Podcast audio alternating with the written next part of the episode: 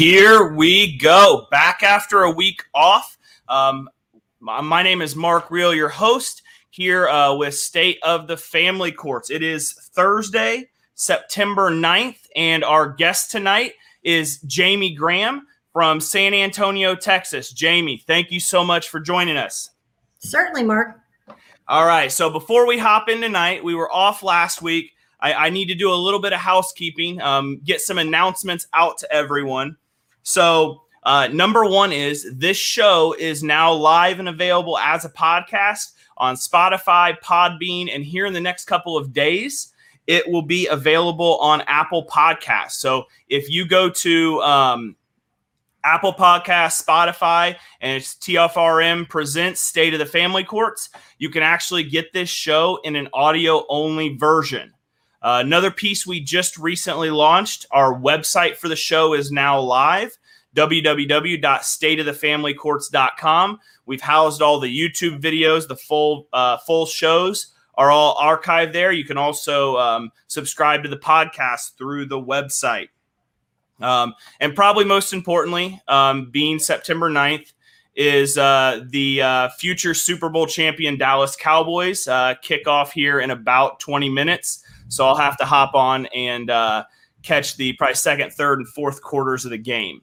So thank you so much, Jamie. Um, so you are from, or you practice in San Antonio, Texas, which we were talking about pre-show is a uh, very heavily military town. There's a lot of a lot of military men and women um, that are in there, and that's a little bit of a unique spin to your practice. Um, before we hop into that, though, so you guys have had a lot of uh, craziness going on in the state of Texas. Um, you got the expanded standard parenting order that's going to go into effect here. That that's going to increase the the parenting time of the non-custodial parent.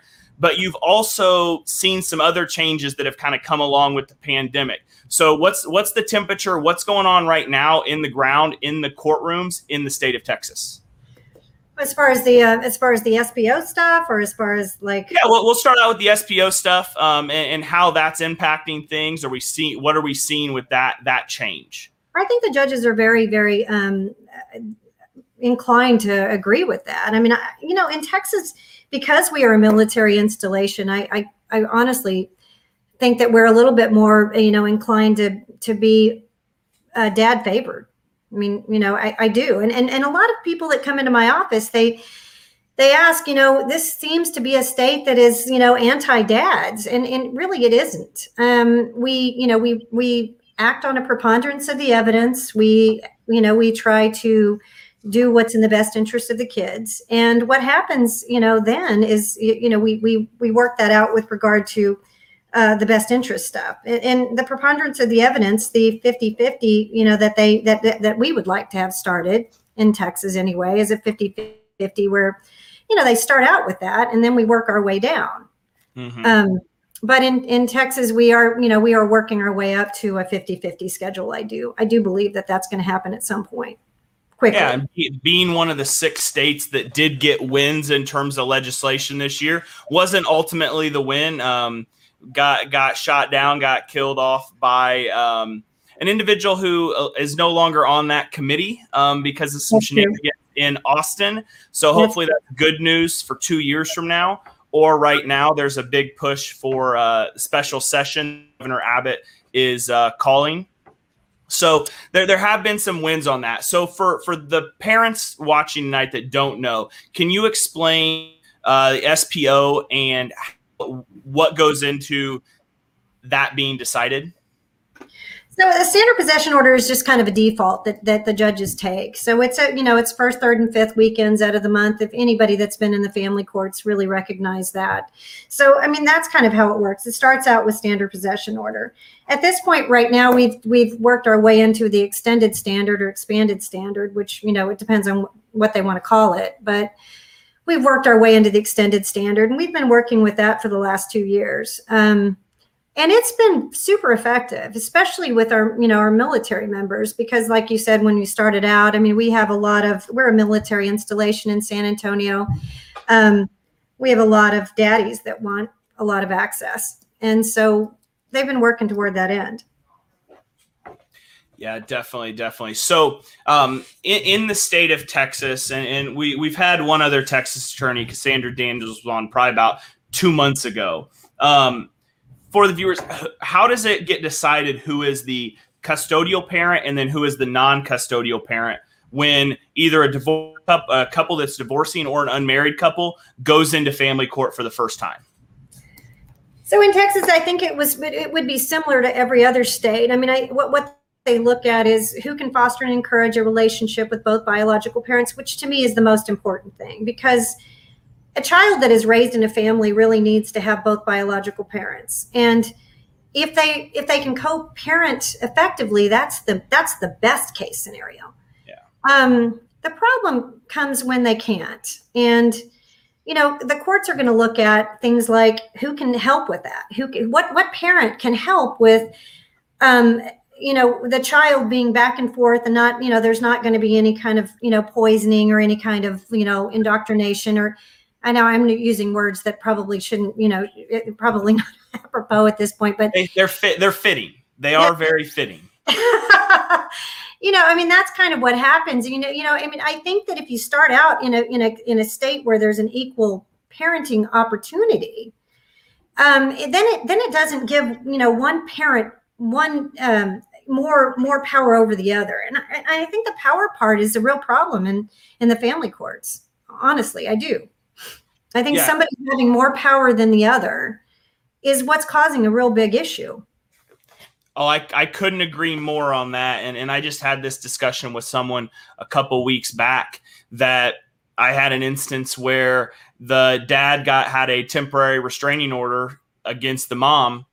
And I looked at the dad and it's like, hey, it's going to be in your best interest for us to squash this, us to agree to a 50 50 plan you're telling me you're not you don't think she's going to have this issue in the future and we can move on. And those two went from extremely high conflict where mom thought she was she was the the queen of everything to 6 weeks later and next week we're going to be submitting a final judgment that is going to grant week on uh, off 50-50.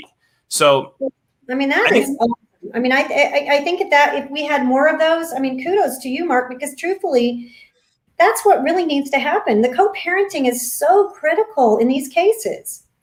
Mm-hmm. I mean, mm-hmm. people need. I mean, and, and and unfortunately, because there's so much, you know,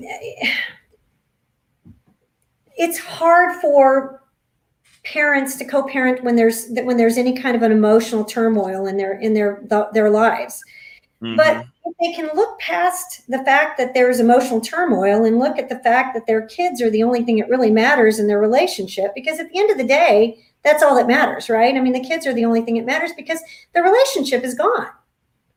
So stop, you know, stop acting like, you know, one person should be better than the other. But to me, I think that in Texas, we are working toward the end. We are working toward like getting a 50 50, you know, visitation schedule, which is where we should start with it shouldn't be one per, one person over the other or one one gender over the other. And I think yeah. that's been the that's been kind of the mechanism in the past. And and I agree. I mean, I think it's one of those situations where you remove the power element and say, hey, unless there's a legitimate serious issue, your neighbors in Arkansas have probably the best equal and shared parenting bill outright, or they do have the best in the United States right now, where it's a presumption of 50 50 and it takes clear and convincing evidence to move off of that. So there has to be a legitimate issue. It's none of the ticky tack, it's none of the minor things that an attorney or even a pro se litigant's going to throw against the wall and hope sticks. It's very firmly set where both parties are even, both parties sure. are equal. And sure. I and and I think the big things is societally we've spent the last 60 years where the woman was the homemaker she stayed at home. She take care takes care of the kids, and our laws were designed to ensure she was protected in instances of divorce. Sure.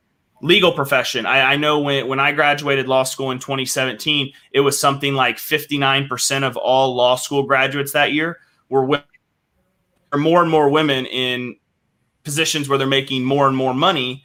And then we're throwing the burden. We were talking with Casey beforehand. We're putting this burden of not only working extremely stressful, long hour jobs, but then we're throwing all of the parenting responsibility on them. Um, sure. And that's not, that's not helping anyone. It isn't. No, it isn't. I mean, it, it you know, it, there needs to be a change. Um, and I don't think going into the courtroom, and you know, I do a lot of. Um, I mean, I, I have a small boutique practice in San Antonio, and one of the issues is you know, I, I, all of my military people that come in, you know, primarily as you might expect, the men that come in because I mean we have we still have a more dis, disparate um, uh, a number of people that are in the military that are men than women mm. still, mm. and they they come in and they're and they're you know they they don't understand why we can't start out with a even uh, playing field and and that's what's kind of happening. Yeah no um, one ever plans to end up in family court. And then you think oh we're in court in the united states of america. This is going to be very fair easy process. They're going to look at the facts and you step into family court and it can go off the rails rather quickly. No no no kidding. It sure can. Which and, and this, this is something i, I want to ask you about because a lot of a lot of the conversation around equal and shared parenting is talks about do we what type of discretion do we want to remove from the judges?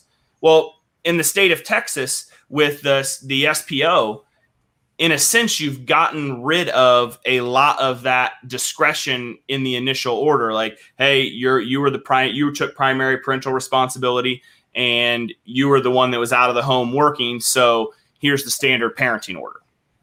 Sure. So do you think going further down that road and removing more, even more discretion um, is in the best interest of, of our children, of our next generation? Or do you think allowing that that discretion and allowing a judge to customize what's going to happen is what's best?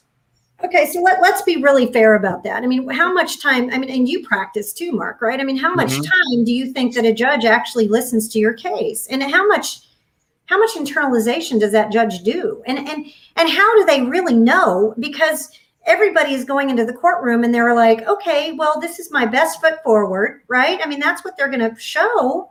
They're not going to really show a day in the life of this child. They're not going to do that because you know you've got I mean, you know as well as I do, you have three to four hours, or maybe a day, or maybe two days, or maybe three days to present your case. And then the next thing you know, I mean, you really can't get everything before that court. And so for me, less discretion on the part of the judges would be the best thing to do. I mean, it really would be. And mm-hmm. I always counsel my clients when they come in look, is there a way? That's the first question I ask. Is there a way to mitigate? Is there a way to try to try to figure out a way that would be in the best interest of this child? And you know, unfortunately, I mean, most of my clients, you know, they, they'll they, they they listen to that, and I think that I think that the judges that, you know, when you really think about how much time you have in front of the judge um, and how much time you have to present your case and what you can present and how, you know, the rules of evidence, all of the stuff that, impl- you know, that, that precludes you from being able to present really what's real. I mean, it makes it a very difficult situation. So for me, in, in my practice, it's like, let's try to stay away from the courtroom because it polarizes the parents. It doesn't help with co-parenting at all. Mm-hmm. Let's be fair. Let's be fair. Yeah. It doesn't. It just doesn't. And you know, if we can if we can get them on the same page, it makes a, a complete different situation. Now that being said, it's very difficult to get them on the same page some of the time. And the courts, you know, I don't I I would be I'm the first person to say let's try to keep away from the courts because you lose control when you do that. You just do. Yep. You just I, do. Yeah, I, I, that's the exact same thing I tell clients. I don't know how many times I represent exclusively fathers, or sure. about 80 to 90% of my clients are fathers, 100% men. And I, I, would probably say 50% of my clients walk in, and one of the first things they say is, like, Are you a bulldog attorney? Are you going to go fight for me? And I'm like, You probably don't want that. Um, you, you, pro- you don't want to make this a three year nasty back and forth battle when what we should be trying to do is even if you aren't seeing eye to eye with your co-parent right now, if you aren't seeing eye to eye with her right now, um, you guys are still going to be in the best position to make the decision of what's best for your child and for you guys. When you're going to see a judge in, in California, you may see a judge once every three months for a year and a half, and then you have a, a six hour trial. Um, they have no idea who you are. We've been, and, and, I don't know if you guys are still uh, telephonic or virtual in a lot of areas You guys Yeah. are back in person, but I mean, no, no, no. I mean, we are. I mean, some of the some of the outlying counties are doing the same thing. I, I don't want to. I, I don't want to get you off your because what you're the point you're making is super important. I think. Personally. Yeah, no, it's it's it's one of those things where like you think about for the last two years we've been on the telephone in some counties. Judges haven't seen anybody. Yeah, I- how can a judge get a true feel when they may have sixty to eighty cases on their docket any given week, and you're gonna your attorney's gonna talk on the phone for five to twenty five minutes, and the judge is gonna make a decision. Um, even when it was in person, even when you involve mandatory mediation, there's not enough bandwidth. Judges are humans, attorneys are humans. There's no way for them to take in all the relevant information. Uh, so they're they're kind of aiming and shooting blind. Where even if parents don't agree, we need to find all the common ground that there possibly could be, and narrowly tailor what the judge is actually going to decide. Okay, I, could because- not, I could not agree with you more on that situation. I just couldn't. And and you know, and being and being you know in a situation where you're you're on the telephone or you're talking with the judge, you know, that's you know that you're not in person. It kind of, in my opinion, it, it it hurts the case a little bit. You don't get to see the tonal quality of their, you know, I mean, you, you can see the tonal quality. You can you can you, you don't get to see them, you know, in person. You don't you don't feel the energy it's just not a really good good situation to be on the phone or in zoom to me I, I would prefer to be in you know in person Yeah. No, that's that's definitely out here. We've over the last couple of months gotten back in person for all most of the most of the regular hearings and I'll say this, my uh, my biggest I'm the biggest fan of that because getting face to face with opposing counsel, knowing you're going to walk into a courtroom 15 minutes from now, a lot of times spurs action. Um, a lot of times clients think it's going to be some nasty litigated out hearing. And then then we end up having to tell the judge go in check in say hey give us another half hour. And we end up writing out a stipulated agreement where both parents got to put their input and they ended up getting most of what they wanted. They realized there was common ground. You know i mean don't you think that's a win-win for the kids? I mean oh so much think about it you could you got i'm sure we have viewers here who have have been in the court system for four five six seven years um, and, and i'll say the longer you're in the court system the more jaded you get and the Um, more the, the more clashing that can occur between co-parents if Sure. you have two attorneys who are willing to I call it laying on their clients. Like when the other side's asking for something reasonable and they're just being difficult to be difficult, where you grab them by the shirt collar and say, like, stop it, cut it out. You don't even care about this, or this is exactly what you want. You're just disagreeing to disagree. You can turn what could end up as a several year process and 16, 18 years of difficulty into a six or eight week process. And then kind of that healing can begin. Um, absolutely i completely agree with that so And it's nine times out of ten don't you think mark that nine times out of ten we just we're able to work it out if we're in a courtroom you know we just ask the court to you know let, let us have some time to just talk Yeah, one hundred percent. I mean, I, I've had so many. I, I mean, I think it happens more often than not. You go in, and, and obviously attorneys are busy, and and it's hard to maybe get on the phone with them for a prolonged period of time. But you show up and you see them in the hallway. Hey, you want to chat?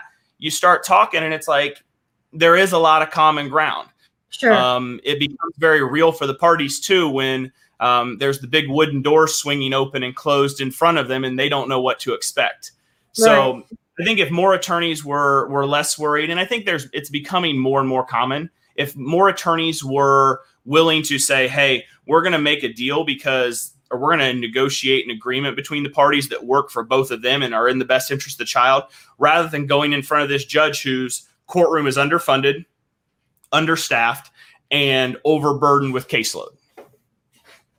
And that's what's happening on every in on every front. I mean you know honestly it's just you know i agree with all of that. I think that if we have a chance to confer if we have a chance to talk and and you know it just really depends on the reasonableness of of you know the litigants as well. I mean you have to rely on your clients and you i, I think to a certain extent some lawyers got to you know be a little bit more proactive about you know keeping their clients in check and, and when I say that, I don't say I don't say you know they should control the client. I just think to a certain extent, if you're looking at what's in the best interest of the child, to me, it's it's you know, let's do what we can as a unit, as a collective, to make mm-hmm. sure that we do what's in the best interest of that child. Because you know, they're going to be differing opinions as we do as we see in every aspect of our lives these days. Everybody has an opinion.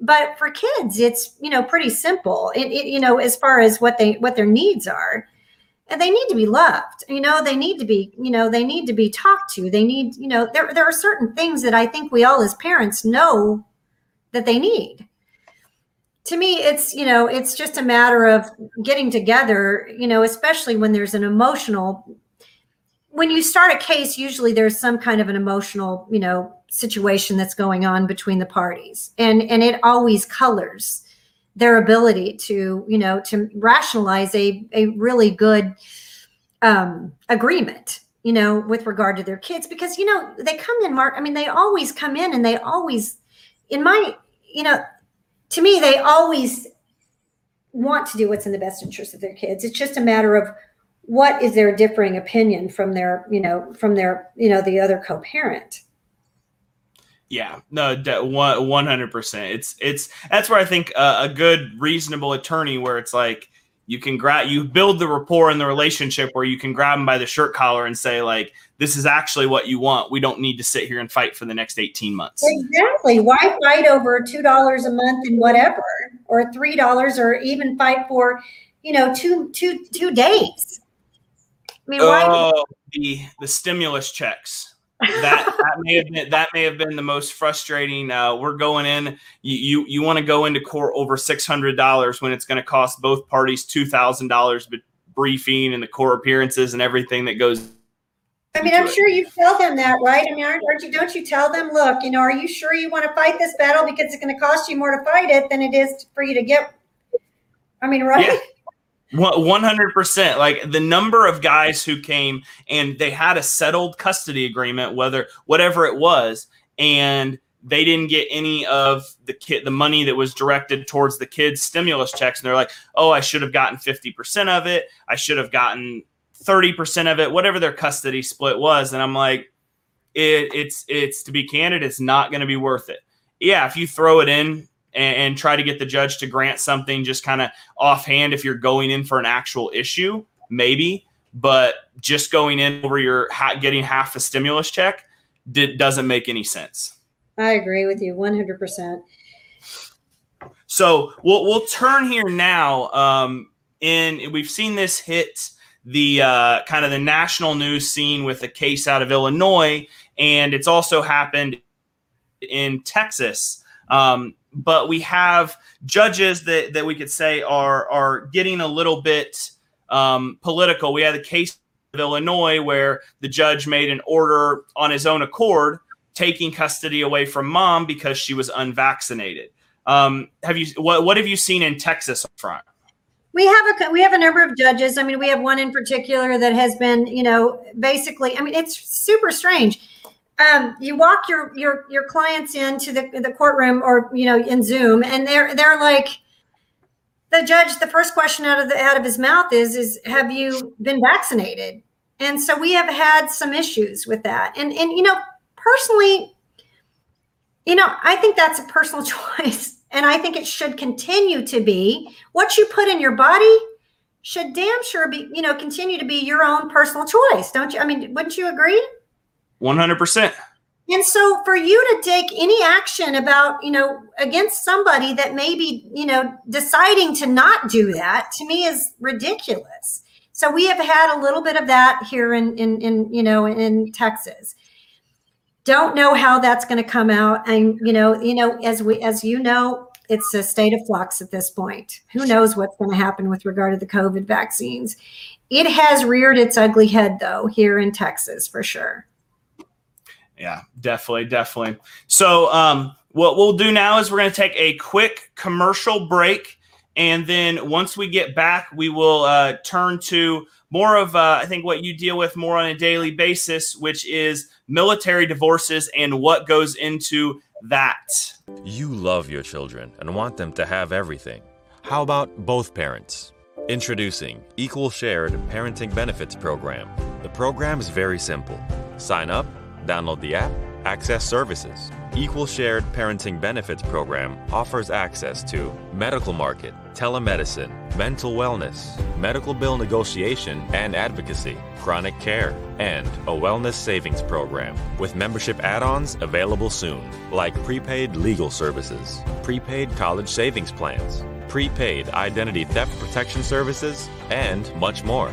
Annual memberships starting at just $35 a month. Here's what our members say about us. You guys are a huge blessing in my life. This community is amazing. I truly thank you for all that you do. Learn more and sign up at www.tfrm.org. Equal Shared Parenting Benefits Program. It's about the children, their today and their tomorrow.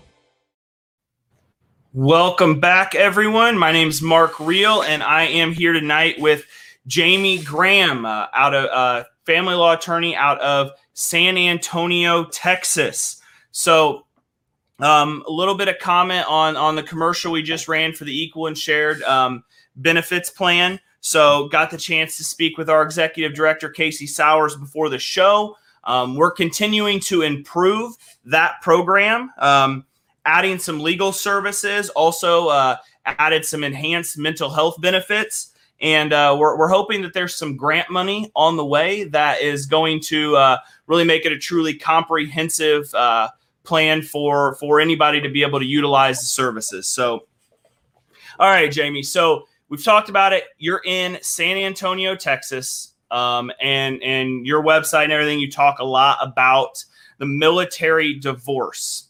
Um, so we'll open we'll start out with what are the biggest differences between say two civilians getting divorced and then civilian versus military man or woman getting divorced? So the complication for military members are that they have to pcs every three years. And so that makes it very difficult when you start a family. I mean let's be fair. I mean you know if if you know if you're not if you're married that's fine. But if you get a divorce it becomes a completely different battleground.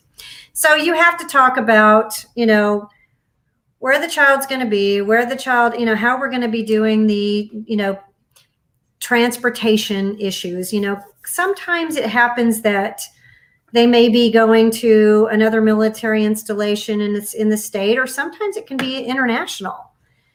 And that's where it gets a little sticky because you go to let's just let's say italy and you have an issue with regard to parent you know you have a, an issue with and you want to get a divorce and you have children in italy and you've been there for you know two years. It makes it very difficult for the court to take jurisdiction over here and it means that your jurisdictional you know you, you may actually wind up litigating your case in, in, in italy. You have to be very careful about what your choices are when you have children when you're in the military.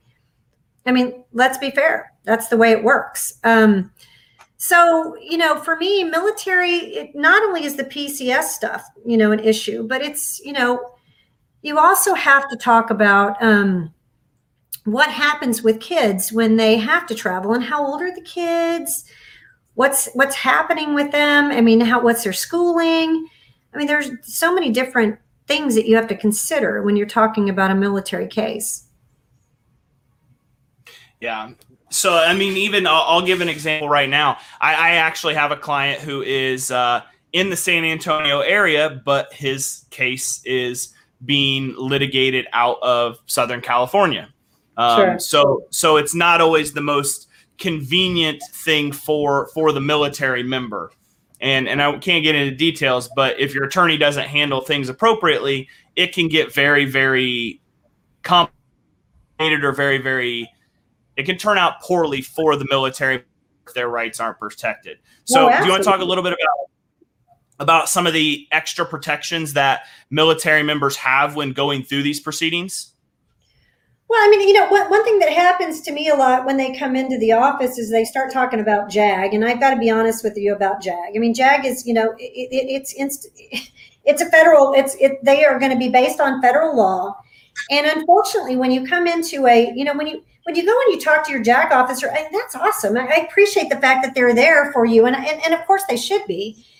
But that doesn't necessarily means mean that it equates to what the state law is. And so i don't think that a lot of people that come into my office or that probably yours too mark i would i would assume know what the distinction is between the federal law versus the state law. And i don't mean to make it simple but the truth is you know when you're when you're litigating about a case uh, when you're litigating with regard to divorce or you're litigating with regard to child custody i mean the JAG doesn't really know anything I mean, if you, if, to be fair, and, and I'm not dissing them, I'm just saying it is a very state based law, and you have to you have to um, abide by the state law. And and and unfortunately, the JAG officers that do talk with some of these military people, um, the military our, service members, um, just don't really know. I mean, they do want to help them, and they do they do try, but it's just not a state based law that for them. It's very federal based. So we have to educate them when they come into the office as far as yeah. what, what, what's with the state. And I think the biggest challenge, and, and I won't say I, I have a handful of military clients, but I think the biggest challenge when they come in a lot of times is there are always unique issues to the military that are involved.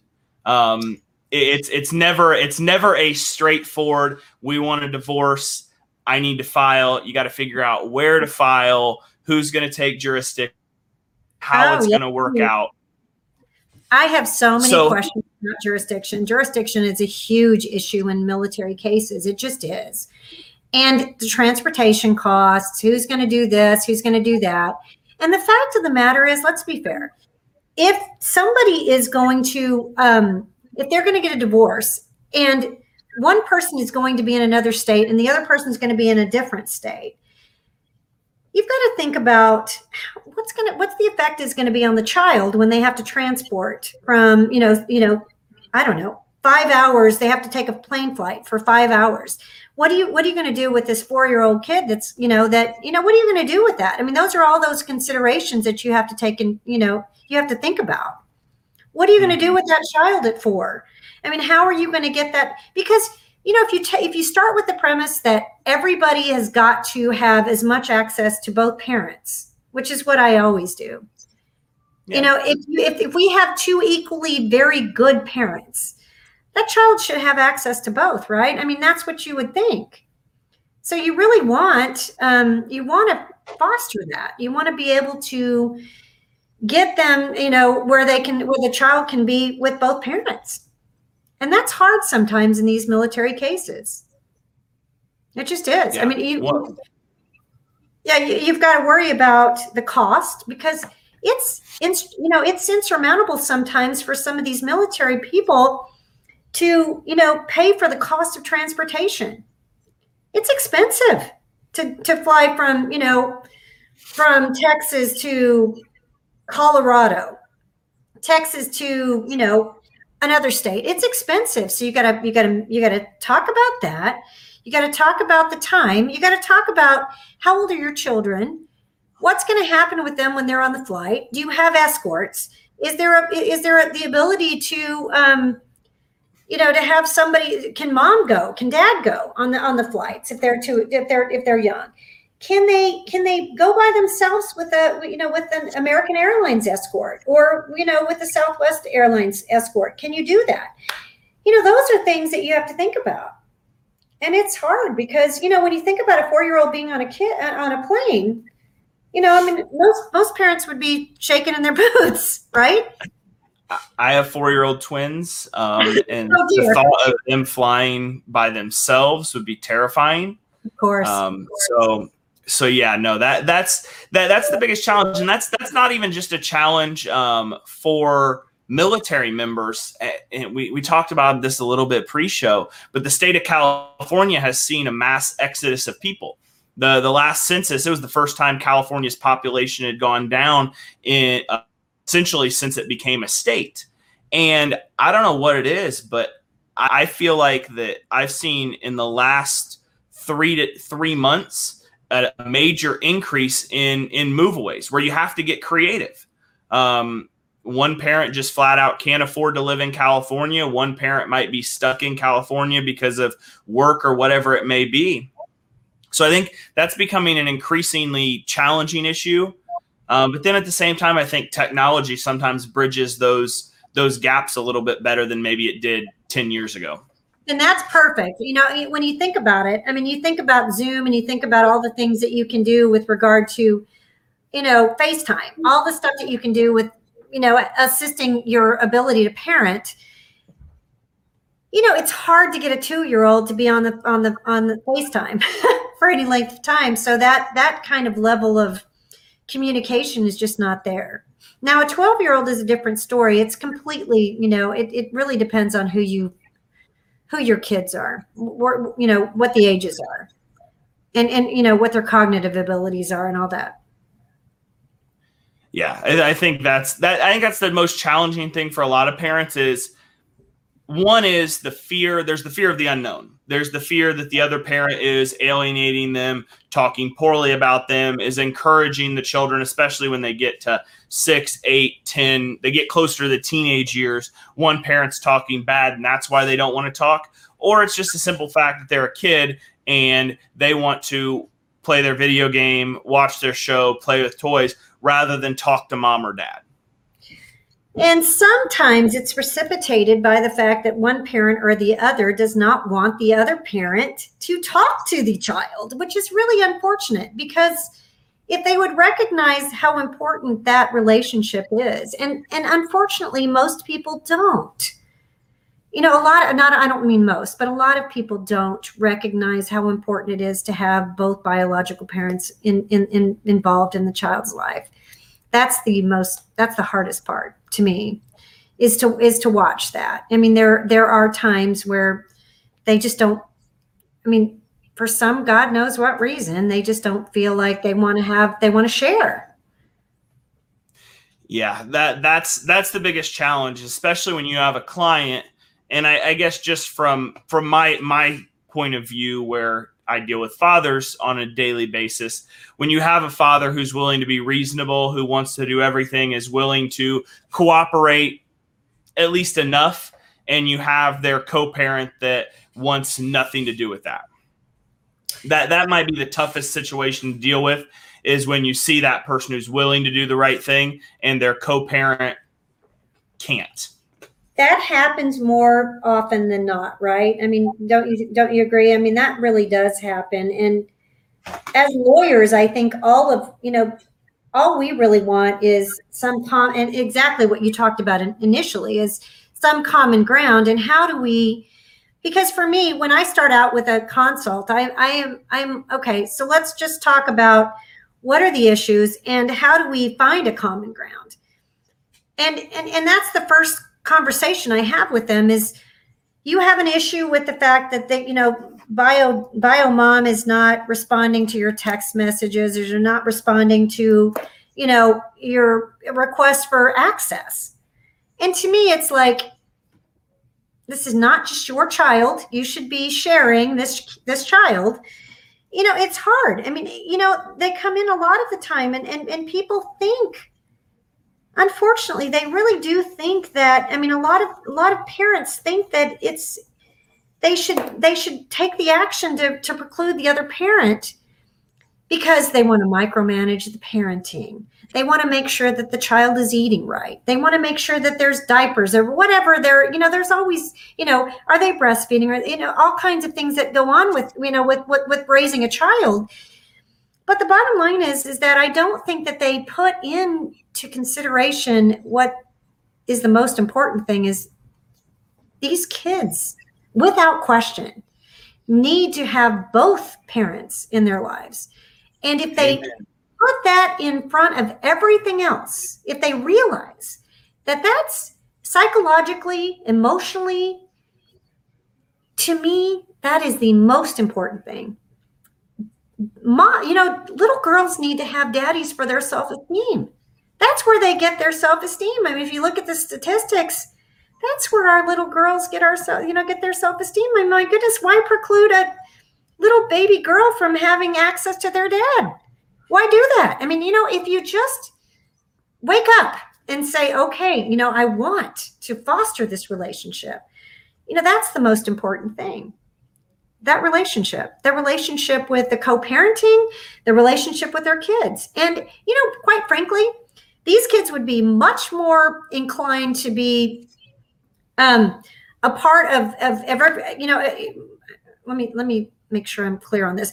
They they they'd be much more inclined to be a you know a, a, a much happier child if both parents could figure out a way to feed them the way that they need to be fed. And and, and, i don't mean food i just mean emotionally. Mm-hmm. it's so hard. It's just so hard especially when you come off of a usually when they start in a case in a, in a courtroom they have a very emotional there's usually some emotional situations going on. There's you know there's maybe some you know bad blood. Um they need to get past all that. They need to get past it. And they need to recognize that it doesn't matter how they feel. It just doesn't.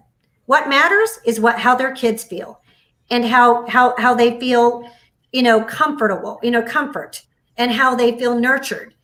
And you know, I I, I just find that you know if we recognize that from the out, outset, and we can't, it, a lot of them can't because they've already coming off an, of an emotional situation. But if they recognize that from the outset and they start thinking about it from the standpoint of what's best for my kid beside you know instead of what's best for how can i how can i mess with the other parent? How can i do something that's going to be you know you know how, how can i just push back? Recognize start with the premise that let's figure out what's best for my kid. And then let's start with how do i work in why i feel so bad about our you know our last communication why I feel like, you know, I'm getting the short end of the stick. There are other ways that you can handle that instead of like bringing the child into the mix.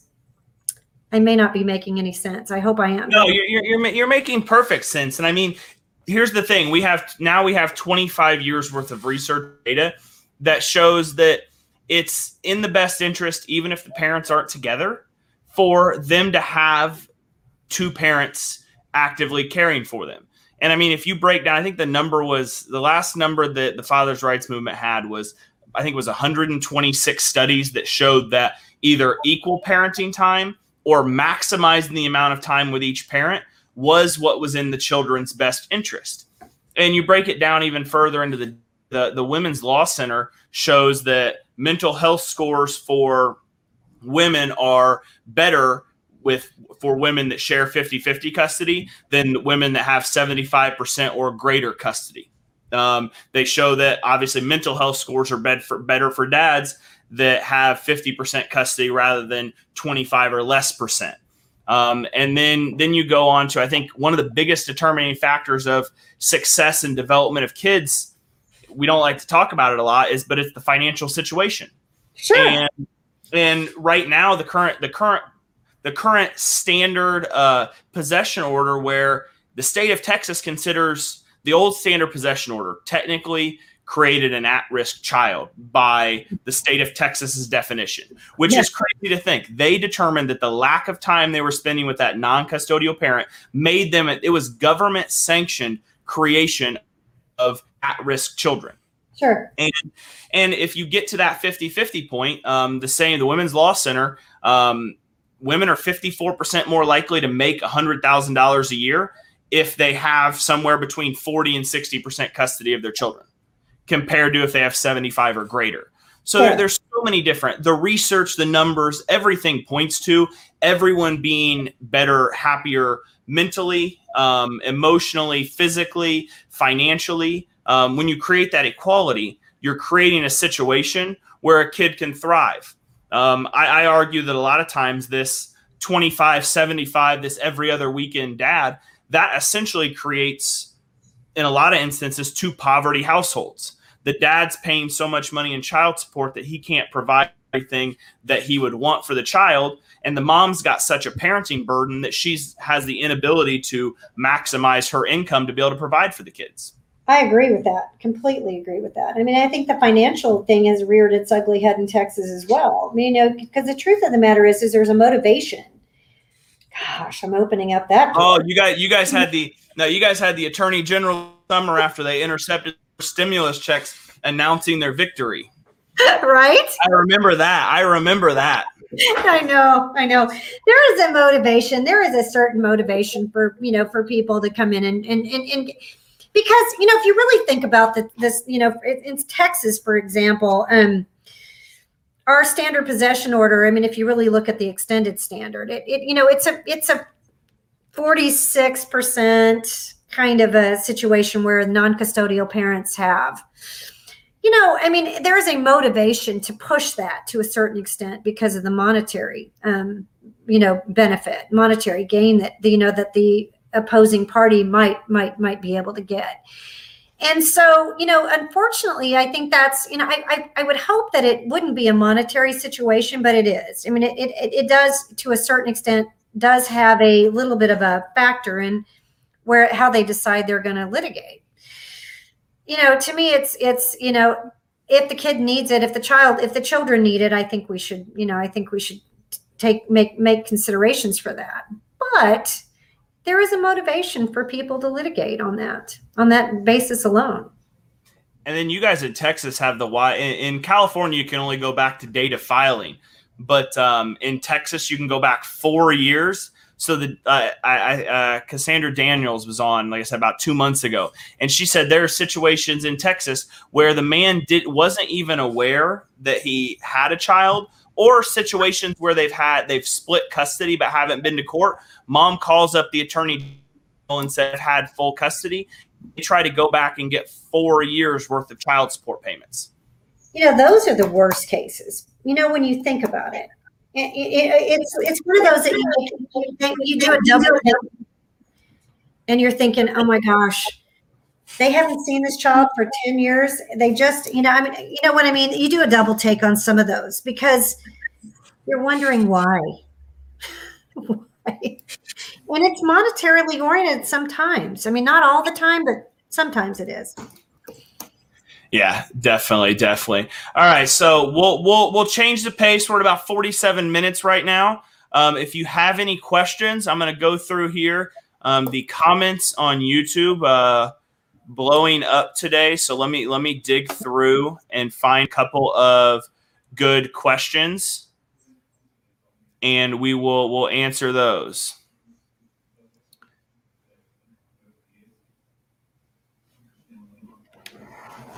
All right. So first one here, they used uh, some some uh, vulgarity, but I think it's a, a valid question that that Jamie and I both answer on. So, what do you believe, uh, or uh, what are, what are, what is your advice to clients on social media when going through a hotly contested divorce or child custody proceeding?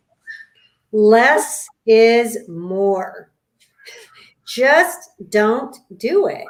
Because the problem is is it comes in no matter what. And i don't know if you i don't know if you experience the same thing in in california but that stuff comes in. If you're going to put like i've been xanaxing or i've had like you know whatever all night long and you're going to do it on your social media i've been taking drugs or you know i, I don't I, I i don't mean that but i mean i've seen i've had extreme cases where you know they get online and they they start talking about how much they partied the night before or what they've done or how they've you know that is just if you're going through a custody case just don't do it. Just stop. Be very innocuous about how you respond to situations. I mean because believe me they're going to find the comments that you make on certain posts. It's going to happen and it's coming into evidence. At least in texas it's coming into evidence. Be careful about what you say in social media. Be careful about what you say in general we have a information overload right now. At this point we are have so many people saying so many different things. You will be picked out and the judge will know what you said. Be careful what you say. Be careful. Just be you know i mean recognize that some of the stuff that you say may be read in a different context and it may hurt your case. And it can be very innocent. Um, I'm sure you've you've seen this before too, uh, Jamie. But it'll be instances where like I have clients who maybe they they grew up in rougher parts of town, they have family members who are involved in drugs or gangs or whatever, and they're not involved in any of that. But I've seen instances where Facebook posts where they are wearing friend's brand that just so happens to be a favorite local brand of one of the gangs um, ends up in the filing and all of a sudden he's a member of that gang when he's had zero affiliation of it. Or right. you go down the the the range. I, I'm always blown away when this gets these get entered into court. But California, weed's legal. But you're fight you're you're in a custody battle involving two preteen kids or or a baby or whatever it may be, and you're posting Facebook posts about your favorite weed related products um, no matter how progressive the judge is, that right. that's going to cause pause. Like I, I'm posting my my favorite bong on social media. I'm posting my favorite wrappers for um, rolling my blunts on social media. That's going to raise some questions, and it's just completely and totally. It doesn't make any sense you know that Cardi B song, that WAP song. it just brings yes. up it brings up another situation. We had a case like that, and we had a little two year old. You know, I don't need. I'm not going to go into details, but um, it was you know acting out that song. I mean, don't be stupid. I mean, don't teach your two year old to to dance to Cardi B's WAP song. I mean, be fair. That, you know, that's the biggest challenge a lot of custody, by the way. She lost custody because of that. I mean, you know, it may be cute in your living room. It's not cute in a court of law. It just isn't. Here's what I tell dads all the time. That stuff. So something like that let's just say the song's playing and the little two year old starts dancing to it or your four year old starts dancing to it and you guys are a couple and you're together you guys are going to laugh and that's going to be hilarious and you're going to post it on social media and all your friends and family are going to laugh but the minute you're not together it becomes an issue you see that around punishment of children like hey um, I mean, you're in Texas, so uh, having lived there, kind of know the mentality, especially West Texas. Um, but like, okay, it may have been that mom used the spatula, dad used their belt, their shoe. You had to go pick a, a, a branch off the tree, whatever it may be, and that was okay when you were together. But the minute it becomes a tit for tat in court, all that stuff has to stop. There's so many things that are perfectly acceptable when you're in the relationship that you just have to stop if they if you're going to be absolutely right. I mean, without question. I mean, the other thing that kind of rears its head a little bit is the corporal punishment issue. I mean, I don't know what California is doing there, but you know, I grew up with corporal punishment. Obviously, I mean, I'm in that age bracket, but you know, and and, you know, it's it it can be it can be a double edged sword to a certain extent. I mean, some of yeah. us are taught to be corporal, you know, to be corporally punished. Some of us are like, "Are you kidding me? That's ridiculous." I mean, so some judges are going to say, Oh, no, that's not going to work. If you're corporally punishing your child, you don't get custody. I mean, there are so many different little things. And even if you're raised with corporal punishment, they don't, you know, they, it's not the same thing. It's I think here in California, it's one of those things where if it gets brought up as a concern, no corporal punishment ends up in the order. And That's exactly what happened here in Texas. Exactly. And, I mean, and I'm not do what? You see high, you see it's it's happened high profile situations in Texas. You had if uh, what probably five seven years back, Adrian Peterson, oh, yeah. um, for spanking his child with a switch, and he ended up in, in all sorts of hot water um, for it. And I mean, I have I have cases where like a young uh, a preteen boy, a four to ten year old boy, if they don't have bruises on their body, something's wrong but there's no corporal punishment in the order. And then mom snaps pictures of he's got a bruise on his back because he was probably doing something stupid and that a boy does. And she immediately That's exhausting, isn't it? It's exhausting. It's exhausting. There's pictures. You, you you get all of this plethora of pictures. Oh my, and you can't see a bruise for you know for anything. You're like, okay, where's the bruise exactly? Where's the handprint? What's going on? This seems like a little boy that has gone out there and gotten in the dirt with the rest of them. You know what I mean? But that happens a lot. It happens because it's, you know, it fits their agenda. It fits the agenda. Yeah.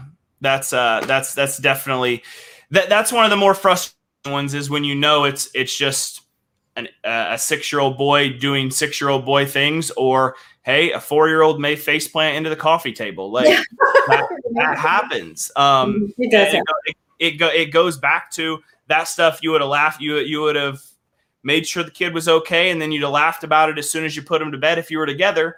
But now that it's in court with this interest of the child standard, it is a tit for tat. So you're going to try to leverage everything you can to get everything you want. Exactly. It makes making a mountain out of a molehill a big issue. Mm-hmm. it just does. I mean, because that's what's ha- that's what's happening. And you know, I mean, that's I mean, that's part of the gig, right? I mean, it's part of the thing that you expect when they walk in. I mean, you know, and all you can hope for is that you know they they recognize that they have to co-parent in some capacity.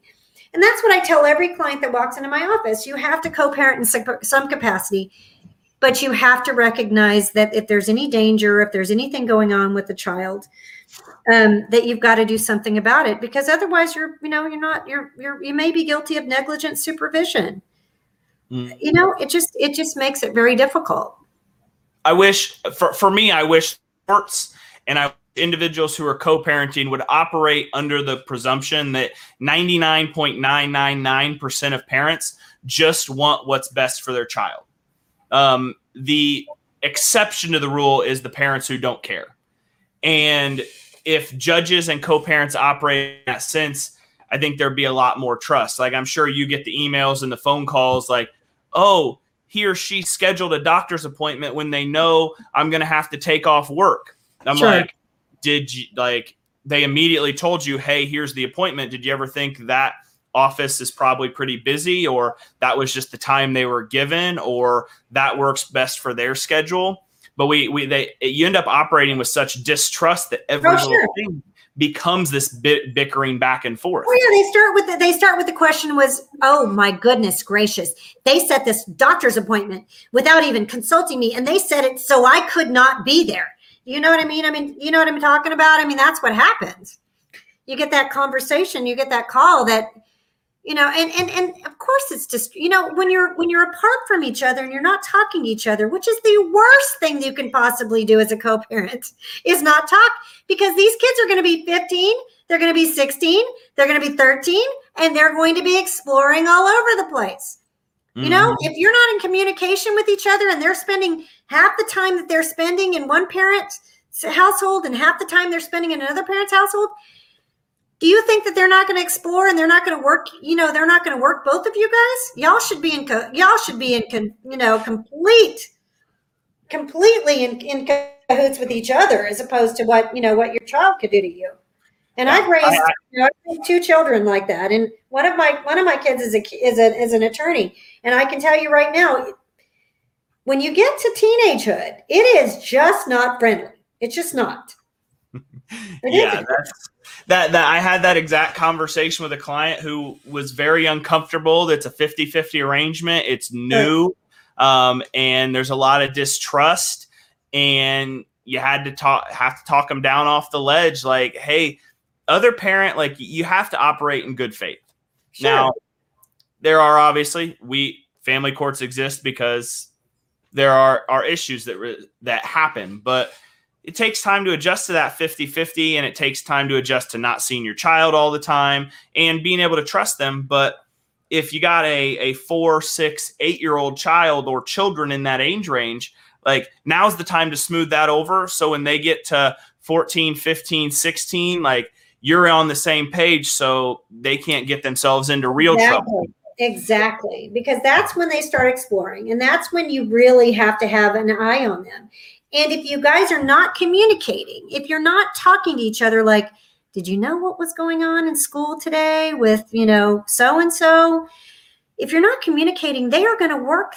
They are smart enough to work each other against you. I mean, you know, I mean, so recognize the fact that you want to have a very productive child and you want to make sure that you, you know, that if you don't communicate, they're going to do stuff that you are not going to know about you just they just are. I mean, it's just part of the gig. And you know, as much as I love kids and I do, I adore kids. I mean, that's the whole reason I practice is because I want to I want to take care of them. Um you just have to you just have to kind of like, you know, recognize the role that the other parent has in their lives and appreciate it for what it is and you know and prop them up if you can and if you can't and if they're just a piece of shit excuse my language.